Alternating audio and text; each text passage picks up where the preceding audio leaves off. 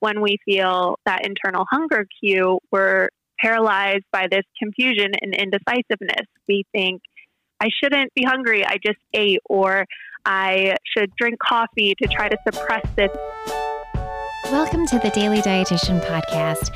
I am your host, Stacy Mitchell, registered dietitian and personal trainer. I am so happy to have you here. My goal for this podcast is to break down the latest health topics and help clear the clutter in the messy world of nutrition and fitness. We hope to inspire, educate, and entertain all things wellness. We cut the baloney of the food shaming and focus on making healthy habits that work for you. Join us as we talk with experts in their fields on how to feel our best in our own body and mind. Hey everyone, I am so happy to have you here with us today. Today's episode is a good one. It gets me thinking about those little thoughts in your head that tell you, stop, you can't eat that because you will gain weight. Or, you can't eat that, that has too many carbs. Or, you can't eat now, you need to wait. I laugh because I think we've all heard those little voices at some point in our life. That little voice, or what we call our food critic, or maybe you call it your inner food police, those thoughts when you are policing, telling yourself the rules and restrictions we have learned from diet culture. This insight about the food critic comes from a wonderful non diet dietitian, Rachel at Everglow Nutrition.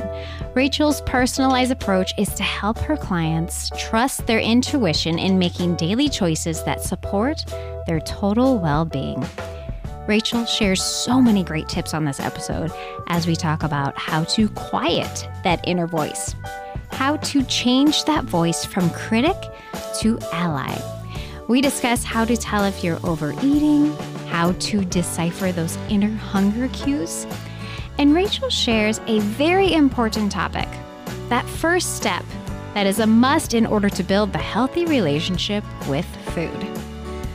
I love talking with a variety of dietitians on this podcast because each one has something special and unique to share a new view, a new saying that just clicks.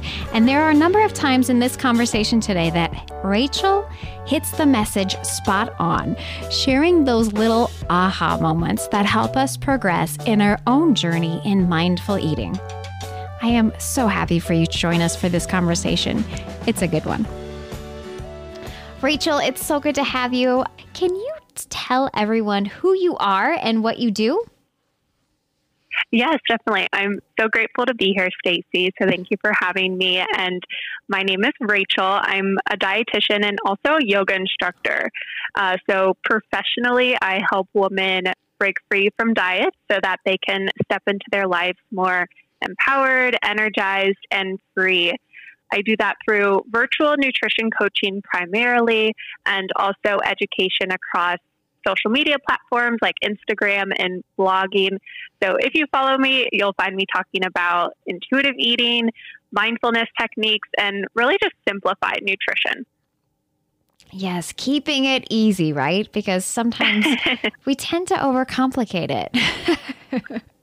yes uh, we can definitely do that and we can become really confused with all the nutrition noise that's out there. So I also like to help my clients cut through that nutrition um, noise. Yes. Um, and a lot of the times I feel like people know what they should do, it's just how to make it fit for them. Mm-hmm. Yeah, and you're speaking to a really individualized approach of meeting people where they're at, and it's not like you're telling them what to do. You're just helping them uncover different strengths and strategies and tools they can use in their lifestyle to make nutrition work for them um, in a way that supports their lifestyle and supports their goals. Um, and it's not something that's overwhelming and uh, feels un- unrealistic. Totally. Uh, what would you say is your main nutrition message? Yeah, so I really got into the line of work around intuitive eating and mindfulness based on my own experience.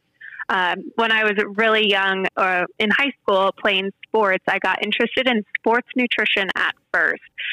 but that interest like kind of morphed into more of a negative connotation in relationship with food. So where I thought I was trying to fuel my body, I was actually depriving it.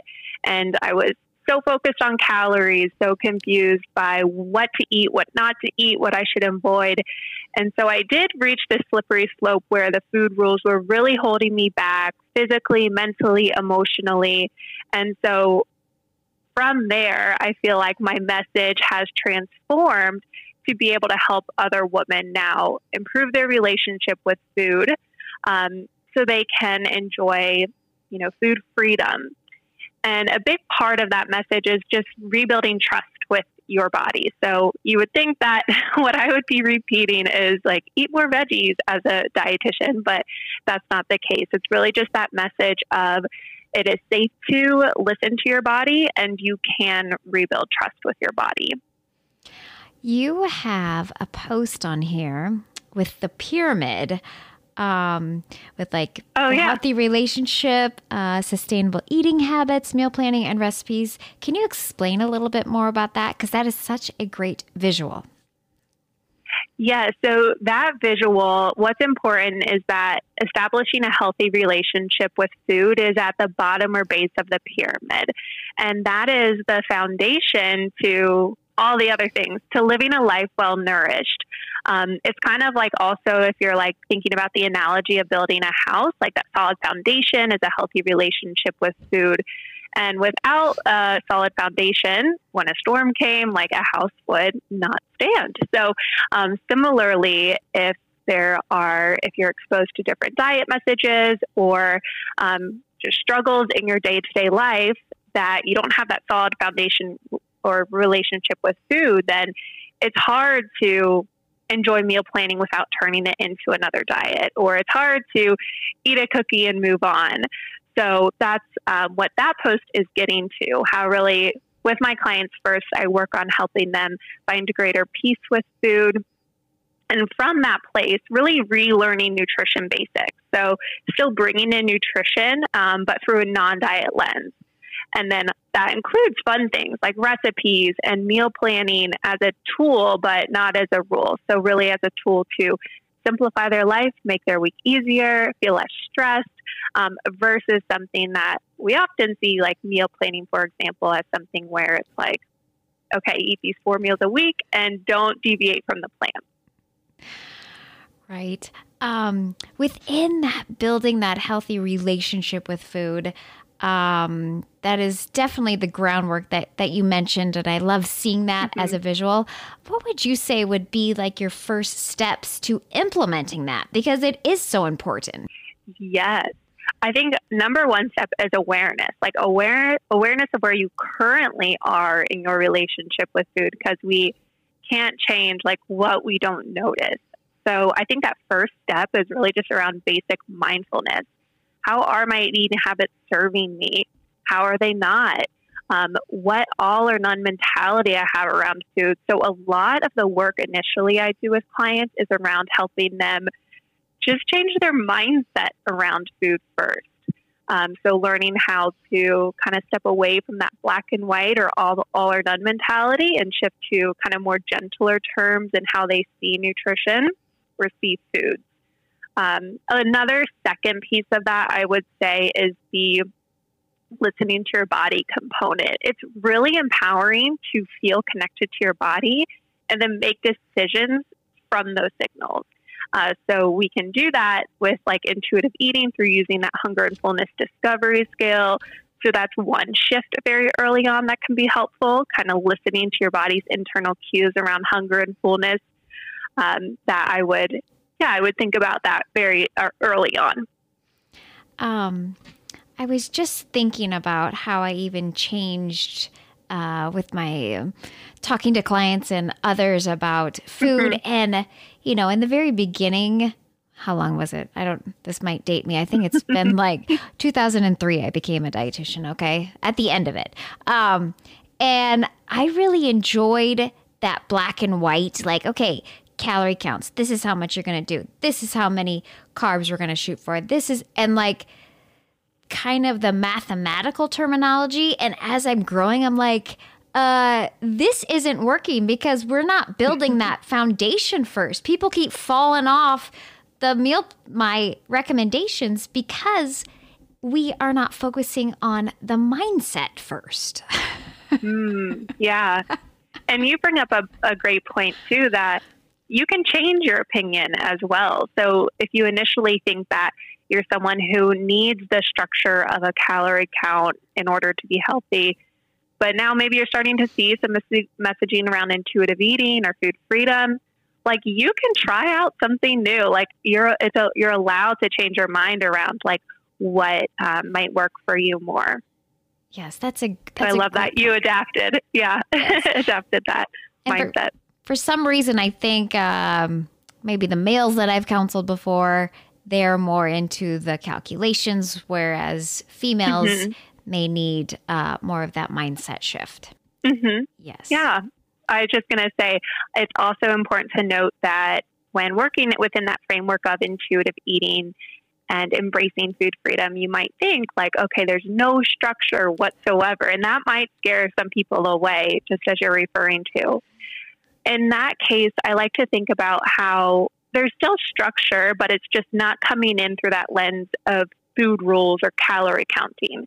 We can enjoy the structure of like the intuitive eating principles and structure determined by our food preferences. So you can still have food preferences, but that's coming from like an authentic place of listening to your body, understanding its cues, and using that as your guide to, you know, make food food choices. So there's still structure. It's just a different type of structure, more rooted in like self care versus like external rules. Rachel, you like hit the jackpot right there. That is gold. I've never heard it really described that way, but it is so true. And that's probably how you help, you know, help your clients kind of make those little uh, turns and uh, through their journey. Mm-hmm. Yeah. Little shifts, little mindset shifts. yes. And yeah, those small steps really add up in any type of journey. Um, what is one message that you keep having to repeat? Yes, I think the one I really just said here um, around it being safe to listen to your body is one I keep repeating. And I thought about a piece of content that was pretty popular and got more eyeballs on Instagram, and it was a reel where when we feel the urge to pee, we get up and go to the bathroom. When we feel cold, we grab a blanket and warm up. But when we feel that internal hunger cue, we're paralyzed by this confusion and indecisiveness. We think, I shouldn't be hungry. I just ate, or I should drink coffee to try to suppress this cue. So, really, around that whole concept of like not being able to trust hunger. Um, so, I think that's a topic that gets a lot of attention. I feel like I need to repeat it, um, and one that can resonate with a lot of people. You kind of also mentioned this within uh, a recent post talking about your inner food critic who who is the inner food critic or what is that? Yeah. So inner food critic is kind of like your inner food police. So in this case it would be the voice that says like I shouldn't feel hungry. A lot of the time it has that black and white verbiage to it or all or none mentality. So should or shouldn't comes up a lot with that inner food critic. Um, or maybe it's the the voice that enforces like a previous diet of you shouldn't be eating past 7 p.m. Um, eating carbs is bad for you. So that type of mentality is coming from a voice I call that's like the inner food critic. And it's okay to have those thoughts. Um, the work is really in noticing that voice, but saying, I don't have to listen to this voice. I can choose to kind of employ the voice of what I call your inner ally, um, the voice that has like your best interest in mind, a voice that talks to you in a tone that's compassionate and loving. And again, like it might feel unrealistic to think you'll never have these negative thoughts around food from your inner food critic. So then I like to think about it as like turning down the dial or the the volume of that the voice of that inner food critic and then turning up the volume on the voice of your inner ally.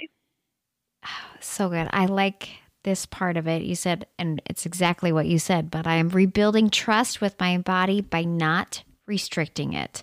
Um, mm, that's mm-hmm. kind of a light bulb for me of when you say that that trust with yourself. Yes, yes, and that really speaks to just an affirmation you could give yourself as well. So when you notice the voice of your inner food critic, like what's another affirmation that's more positive that you could give yourself? And it just helps change that self talk or, you know, inner narrative um, because, and again, we're talking about thoughts, but it's so important because our thoughts influence how we feel and our feelings influence our behaviors. And we're much more likely to take positive actions or take positive behaviors from a state of feeling good about ourselves versus if we feel horrible about, our, horrible about ourselves or you know beating ourselves up in our inner talk we feel down we're not going to have that motivation to take the next step. So kind of that connection between thoughts feelings behaviors i explain that a lot to my clients of why this inner mindset work is so important. It's laying the groundwork especially um, you also have a post on talking about the understanding the satisfaction versus fullness, and that can get a little tricky for some people. Mhm. Yeah. If you're new to that concept, I always say start with fullness first. So just understanding what is fullness, that kind of physical cue uh, or signal that you're you're done eating, like you feel satisfied. Um, there's the presence of food in your stomach. And I think we can all identify with fullness of the point of like uncomfortableness, uncomfortable fullness, like Thanksgiving full or stuffed. So kind of that feeling after a meal when we eat like too much. But there is a level of comfortable fullness um, where the, I mean, the food you ate, you feel satisfied and you're ready to move on with your day. And then the next step is satisfaction. So we want to aim to feel both full and satisfied from food and satisfaction goes goes beyond just the physical level. I think about it as including the like emotional level as well. So we feel really content. What we ate was pleasurable. It tasted good. Like it satisfied all of our senses. And satisfaction is something that's not just present at the end of the meal, but it can be there throughout the entire eating experience. So, a lot of mindful eating here can help us with feeling more satisfied, not even after eating, but during eating. So paying attention to like the colors on our plate, um, you know, chewing our food and tasting all the different textures and flavors. All of those little things are going to help a, help a meal be way more satisfying and enjoyable. Um, and then it's a lot easier then too to also notice that earlier sign of fullness.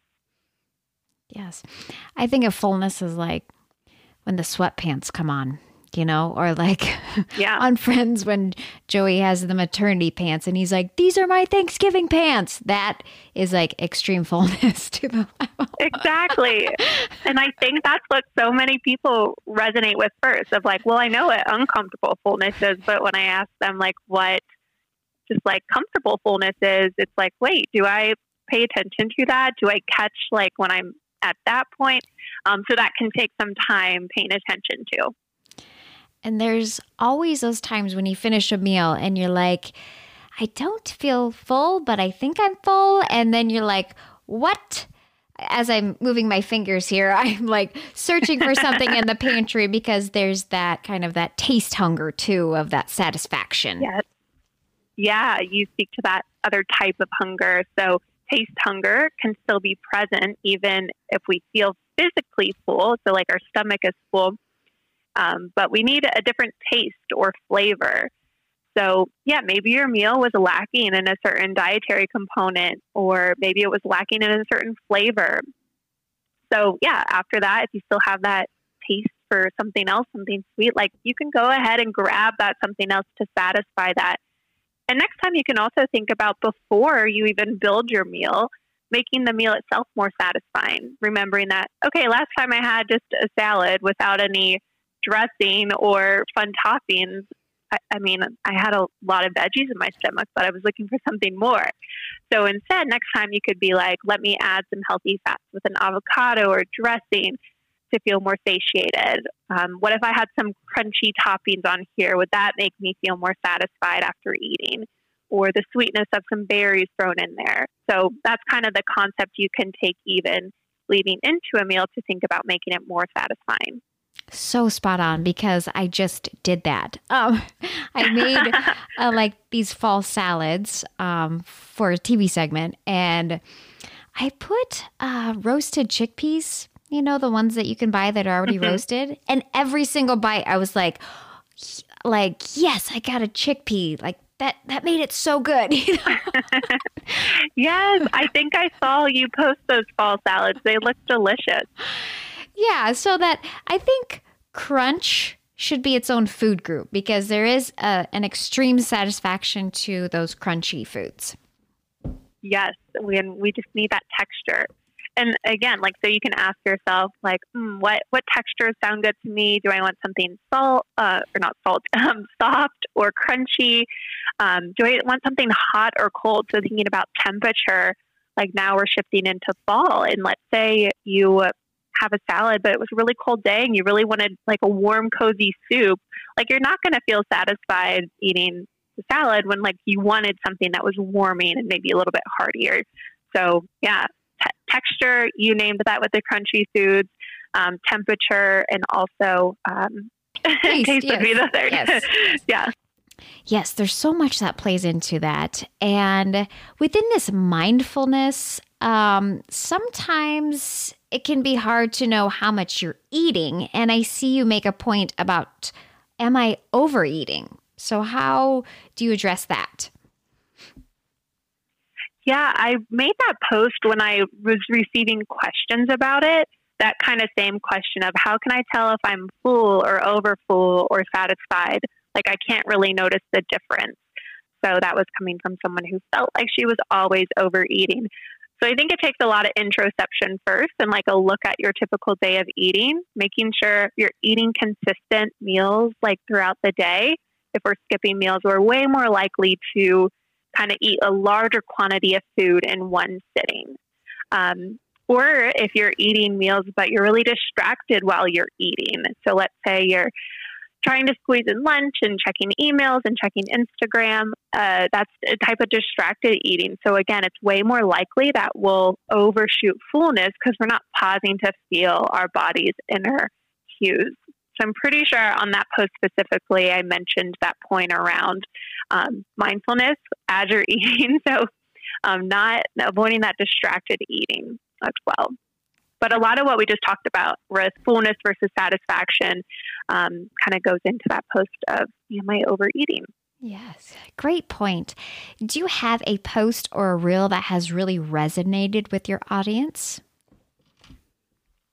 Great question. I feel like I don't get a ton of views on reels. Um, the one post I would say that's gotten more traction is the posts that are around like normalizing certain behaviors. So, like normalize feeling hungry after 7 p.m., uh, normalize eating a second snack in the afternoon, or normalize eating dessert two times a day.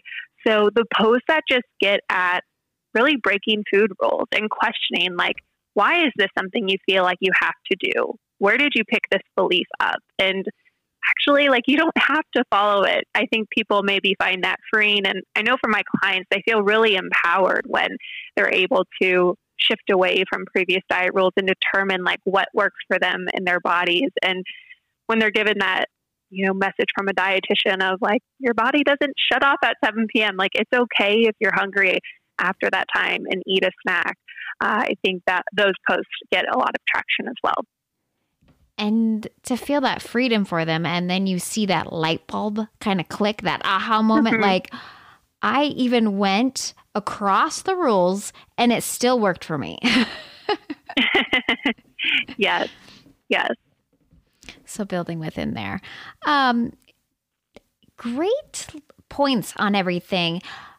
One thing we're missing tell everyone how they can connect with you yeah, so I mentioned I'm on Instagram, so that's at Everglow Nutrition. Everglow Nutrition is my business name. I chose that because I interpret Everglow as this lasting light that shines from within when we nourish our mind, body, and spirit. So, as you can tell the way I'm talking, I really like working with you know people on the, the whole self. So, not just body, but mental, physical, like all, you know, the whole picture. That's why I chose my business name. You can find me at Everglow Nutrition on Instagram, um, and website is the same name. Uh, I do post weekly blog posts where I love to get into more deeper education around intuitive eating and mindfulness techniques. And the last thing I'll share is because um, I'm actually just bringing this out today. So by the time this episode goes live, it'll be available. Is just a free guide, so a five step guide to eating intuitively with five action oriented steps. Uh, so you can like practice some of these principles on your own. So that includes this tool we talked about today of the hunger and fullness discovery scale, some tips for building more satisfying snacks. We talked about satisfaction too, and also how to tackle or navigate emotional eating. So, all of that is in a free guide, um, which you can also get, and I'll share the link with you. Wonderful. So, you work with clients one on one and in a group setting? Is that correct? Yes, correct. And in a group setting. I love both. I can't decide between the two if I were to do one or the other. So I'm like, I'm just going to keep offering both. um, well, your website looks fantastic, just like your all your posts and other items on Instagram. Those free downloads templates to really hit those key spots to be extremely helpful. Mm-hmm. Yes, and I just have I just published that link, so I'll make sure I get it to you. Awesome. Good. Any other last words or other t- little takeaways before we head on to our closing questions? Hmm. I really think one uh, one message is just to like not be afraid to reach out to a dietitian. So dietitians aren't the food police. Like you don't have to eat really good to you know work with a dietitian or leading up to working with a dietitian. Um, we're here to support you where you're at currently. Um, so I would say if you're on the fence of like, should I work with a dietitian? How would this be helpful to me? I think those discovery calls are just a great place to talk about what some of your nutrition struggles are, what some of those, what some of your goals are, and get support on navigating that because it, there's so many different levels to it and it's hard to figure out. So, uh, mm-hmm. having a coach like you, a registered dietitian, is extremely helpful with that. Um, I see YRT certification. Is that for your yoga? Yes, RYT stands for Registered Yoga Teacher. Mm-hmm. Awesome. Mm-hmm. Yeah, that's a great blend. I love that with your mindfulness and yoga and nutrition. just seems like it yes. all molds real, really nicely together. Yes. So that's the yoga teacher training is where I really just deepened my personal mindfulness practices around meditation, um, you know, the physical practice of yoga, really restorative yoga. So like stress free, gentle movement. And I was it, it, just a crucial part of like my journey to making peace with food. And I love being able to include that uh, within my program and education for others. I love it. Okay, we can head on into our closing questions. And the first one if you were in a TV show, which one would you be in?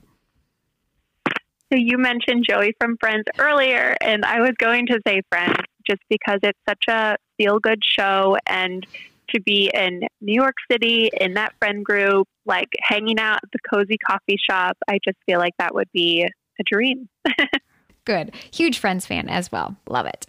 Um, what is your favorite feel good food? I would say right now it's soup, mentioning like cooler weather. And my fiance and I just got an Instapot. So it's been really fun experimenting with that. Uh, we've made like a chicken noodle soup with like the egg noodles, um, vegetarian recipes like uh, different like chickpea stews and a white bean chicken chili, cornbread. So really just that comfort of soup in the fall and like always with a side of crusty bread is what I'm gravitating towards right now. Yum. Um, what is one food someone has said a dietitian eats that? I feel like if any time I eat dessert, like if I'm at the dessert table and I put a few desserts on my plate, like I kind of get the, the eyeballs of like, how many desserts do you eat? Like, aren't you a dietitian? Which I hope that changes. I hope um, our profession shifts to where we're not seen as the food police anymore. Um, but it, it is kind of funny how you presented that question. it is a common question, isn't it? Or a common insight Mhm. or that we hear, I feel, when we are out in public eating. hmm Yes. Yes. Best or latest book you have read? Yes, I love reading, especially before bed. And for the longest time, I would read like self help books or spiritual books. But lately, I just have like a thing for reading fictional books before bed and getting lost in a good story. So this year, I read The Nightingale. Nightingale. Don't know if I said that right. So, really good historical fiction book if you're looking for a new read. Yes. Is that one by Kristin Hannah? Okay. Yes. I believe so. Yes. Great. I love her books. Hey, we great. never talked about our dogs, did we? I mean, that was one of our connections. I'm obsessed. Is that I don't even remember. Yeah, how we first connected. It was yeah. If I posted about my dog, so my dog's Avo, named after avocado. okay. Um, yeah, and uh, what what breed? Because it looks similar to mine, but it's a little different. So, what breed? So he's a mini golden doodle, Mini and he's an doodle. Irish golden doodle, so he has some red in him. Okay. Yeah, we just got him. He's a year now. Yes, I think it was on the first birthday post that I was Okay. like, oh, cute. What kind is that? Because I have a Okay, mini Bernedoodle, and uh, I just didn't realize how much I would love this this dog. same. I feel the exact same way. And our friends have Bernedoodles. We actually had our Okay. friends over last night. And they brought their Bernedoodle to play, and yeah, and one of and one of those other like fluffy, like so lovable um, breeds. Yes, I love it. Um, so we Yeah. got to get that loving for for those dogs too. Well, that's a wrap, easy peasy, and I uh, appreciate your time. Okay, thank you, and I appreciate you making this simple and organizing it. So, thank you for your time. That wraps up another episode. And I know I may sound like a broken record after each conversation, but it was so good. I enjoyed getting to know Rachel, and there is so much power to listening to other professionals' insights on this topic. And as I was looking at Rachel's website, I think she sums up this episode perfectly as she states It's time to ditch diets for good so you can nourish your body and live guilt free. You deserve to feel confident in your body and at ease around food. Yes, yes, and yes. Be sure to connect with Rachel on Instagram or on her website at everglownutrition.com. Friends, thank you as always for keeping me going. You are the reason I spend so much time on this podcast, and I cannot thank you enough for your support. When you message me or comment about the podcast, it gives me a boost. If you are loving this podcast, please rate and review on Apple Podcasts or share with a friend. The more we surround ourselves with positive thoughts about making peace with food and our body, the more we live it, the more confident we are and extend this with others. Thank you so much for joining me on the Daily Dietitian Podcast.